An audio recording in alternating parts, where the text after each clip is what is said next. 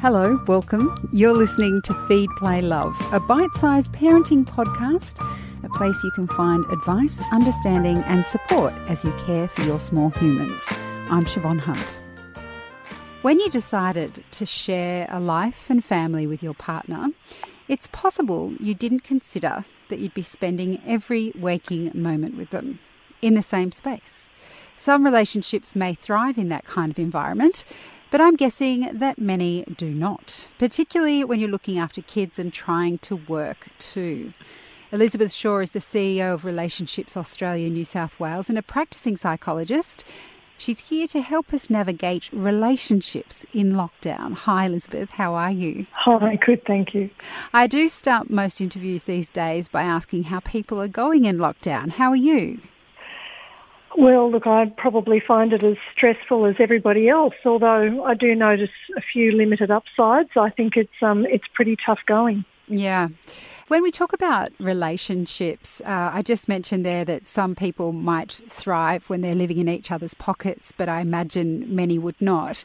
Is this kind of um, restrictive environment something that is stressful for most relationships? Look, I think it is, if not occasionally, then certainly, um, you know, you'd be surprised by that because I think the reality is that for relationships to thrive, we are living generally in a cast of thousands. So we resource ourselves through a variety of other connections that we have and we bring that energy back to the nest in service of everybody. I think the reality is that without that stimulation, you do end up turning to each other a bit more than possibly is really healthy for the relationship. And some people could really worry about that and say, gee, you know, the chips are down and we can't even rely on each other.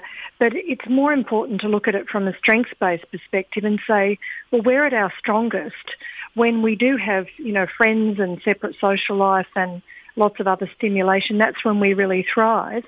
So why would we be doing well under these circumstances? You know, more to cut yourself some slack and say, yeah, things are not great for us. It's not a sign of us being deficient. It's a sign of us not having all the elements that make us set up for success, which are, you know, how we normally live. So it's not something to see as a failing in your relationship if if you are finding you have a few tense moments. Not at all. Not at all. In fact, um, you know, it's more of a sign of your humanness than it is a sign of a relationship problem in, in many cases. While we're talking about the added pressure of being in lockdown, what about those relationships that may have had uh, exacerbating stresses before this happened? Let's say it could be financial, or perhaps they have a sick child. Could, it could make it an even more difficult relationship with coronavirus lockdown put on top of that, have you got any tips for those relationships that were already dealing with stressor factors outside their relationship?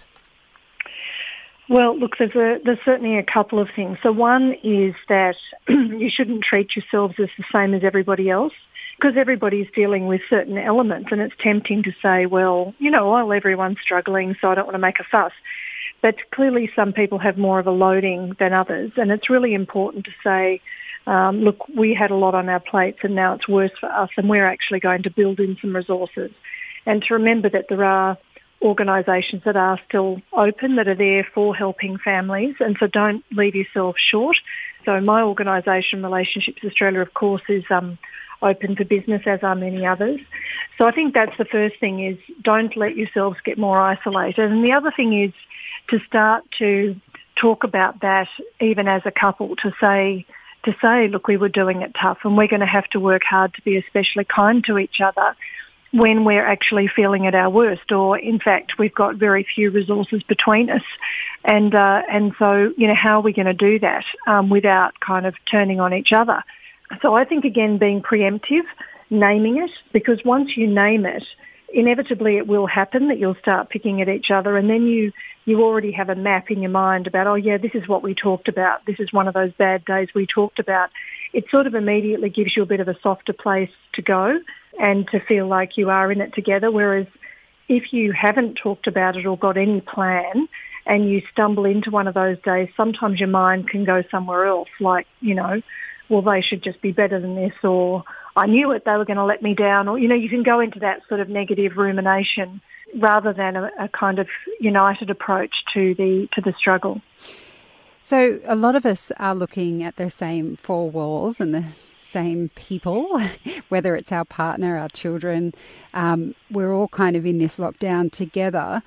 Do you have any tips for how we might manage that kind of um, building tension or the cabin fever, for want of a better word, that can make relationships hard? Is there anything outside of counselling that you could suggest? I think families can be, in fact, very creative if there is some leadership and some opportunities to do that. So having um, some defined separate time where everybody goes off to do an activity, whether it is you know, speak to their friends or Google something or whatever, then that's another version of resourcing yourselves. Um, ideally, turning outside the family, encouraging your kids to be in touch with their friends or research a topic or do something so that there is new material. And so have some defined times apart and then are coming back together also refreshes you rather than thinking we've all got to be stuck in the lounge together all day. And also I think you can, um, some of the families that I've uh, spoken to who've been particularly creative have done things like each family member has to take responsibility for planning a surprise activity and everybody else has to go along with them. So it might be uh, once in the morning and once in the afternoon. One might say, well, my, my um, plan is to play Uno as a family for 20 minutes. Maybe in the afternoon they all watch a movie and people just think of different activities and have to research them. So I see, you know, that element of surprise where you're often saying, oh my God, it's the same day and it's the same four walls, but instead say, oh, I wouldn't have thought to watch that movie. I mean, if you can come to the right headspace, even if you usually hate board games, to say, well, what the hell, I'll give it a go.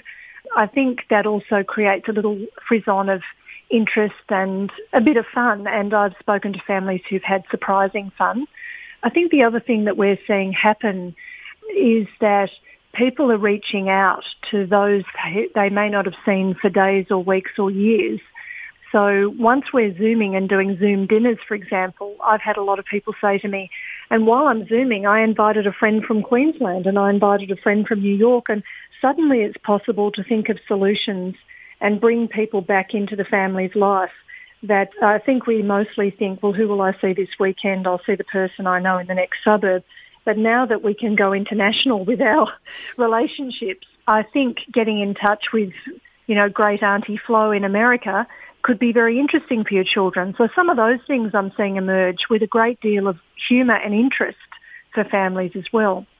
And going back to the couple, because they are the basis of that family mm. life, do you have any tips on things that you can do in your relationship to make it a bit easier in lockdown? I think it's it's equally important for the couple to say, how do I individually travel at my best? So if rather than say, well, what are you going to do for me? Or, you know, how are you going to step up? Which can be very tempting to fling our needs straight out onto the other person. To instead say, well, I need to be accountable for how I'm at my best. So if, if you're at your best by exercising every day, having contact with friends, to make sure that you do that, that you don't um, wait around saying, well, I thought we should walk together or you're supposed to be my main friend now, when you know that that's not where you're at your best as a couple. I mean, again, be accountable for your own needs and don't get into that sort of groupthink or an imposed groupthink where suddenly well, we're together. We should be everything to each other. Secondly, don't expect your partner to be someone that they're not. If they're a bit introvert and you're more extrovert, they're not suddenly going to sort of step up. They're not going to suddenly come out of their cave. They're going to need to be what they've always been. So again, say, well, I can't, I can't actually turn on them. And, you know, you may get more satisfaction out of getting a lot of home projects done. It may not be your partner's style, their interest, and in fact they may have more paid work to do. So I, I think again, it's very easy for couples to start to impose their regime on the other. Um, well, I'm cleaning the ceiling fans, and why aren't you helping me? you know, you've got to. And I mention that because it's on my list, of course. But um, but I think it's really it's really important that we don't start to make unilateral decisions and decide the best way forward, but to discuss together how these things are going to work. You know, I think the other thing we are also seeing is we're exposed to watching our partners work, if we're lucky, if they have a job still. And sometimes we don't like what we see, you know. and so you're finding out things that you wouldn't normally have access to because they'd be in their office. Um, and you might think, gee, they're slack, or you know, or their work ethic's terrible, or gee, they're rude to their staff. I've never heard them speak like that before. Whatever it is, and you've also got to be prepared to bracket off what you're hearing and try and let them get on with it um, if you think there's no harm done.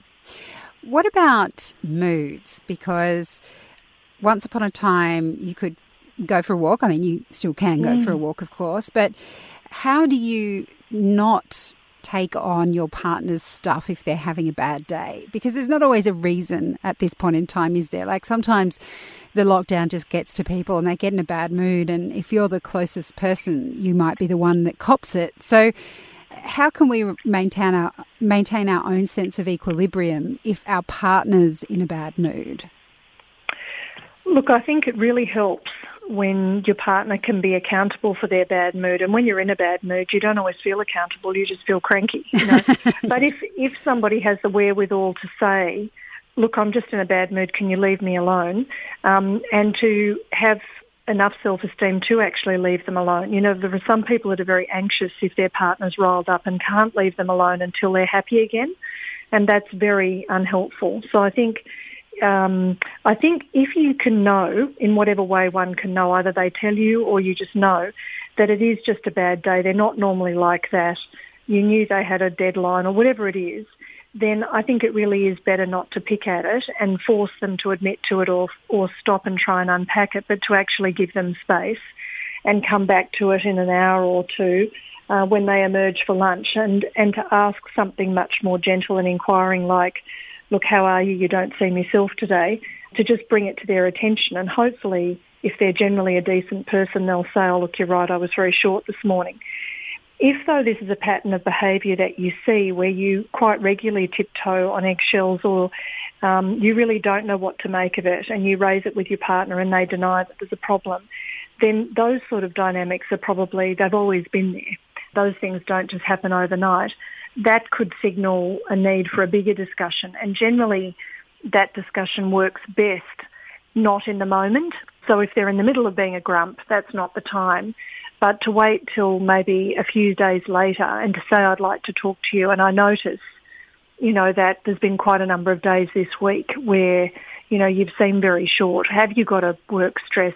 What's on your mind? Can I help? It does seem to flow onto me um, and that's very unpleasant for me. And I'd really, I'd like that to stop. How can we do that differently? Um, I think if you approach it in some sort of collegial way, um, if you know that your partner fundamentally would not want to be like that, um, but as I say, if you think it's part of a pattern where they don't really own their stuff and you are walking on eggshells, then that's a different order of problem and that will probably need some professional guidance. Now, as parents, we're often told to make sure we maintain our date nights, which are pretty much completely off the table unless you're living in an intergenerational household where you can drop the kids with your parents. Most of us can't see our parents or our kids' grandparents at the moment, and you certainly can't hire in a babysitter. How do we get what we would normally get out of a date night if that's not on the table anymore? Look, it is it is really difficult because there's no way to dress up that you don't have a date night. You know, you sort of can't do anything else with it. But I think if you if you as a couple can talk about well what does date night mean to us? And for some people it is certainly space for us without the kids. For others it is um, it's a treat. It's having someone else wait on us. You know it feels like we give all the time and we got a little bit back. Sometimes it is uh, a break from the routine so depending what the elements are, to also think that there could be some of those other elements, like it might be letting yourselves get takeaway, where again you get a bit of an experience of a night off from the, the cooking and the washing up. So I think don't let yourself get rid of every element when some could be recreated. The other thing is too, depending on the age of your children, if they're young enough, you can still say, how will we do date night in the house and make it a creative problem to solve? You know, what can we do? And it might be let's have the discipline of, of turning off the TV and actually spend the evening talking. And even that for many couples will be quite sort of jarring and a bit odd, but is the same as meeting over a dinner table. You could set the dinner table and, and do that. Um, even if you've got teenagers, you could say to them, we're going to have date night. We want you to go to your rooms and watch the screens or whatever you're going to do because we're going to be in the lounge tonight. And, you know, that's not a bad thing for your kids to see that you're putting some time aside. So I think some of those things are, are still doable and can still create some interest. I think you can also do some of the elements of surprise if you are stuck but you have an activity you enjoy like watching a movie together, you could still say, well, let's take turnabout making the choice and surprising each other. Even just a little frisson of something that makes you sit up and take notice, do something you wouldn't normally do, can create a little bit of that same energy. Well, Elisabeth, I have taken a lot of advice from that. So thank you so much for speaking to us today. It's a pleasure. That's Elisabeth Shaw. She's the CEO of Relationships Australia, New South Wales. Feed, Play, Love is a babyology podcast produced and presented by me, Siobhan Hunt. I'd love to hear from you, so if you'd like to get in touch, email me at feedplaylove at theparentbrand.com.au. See you next time.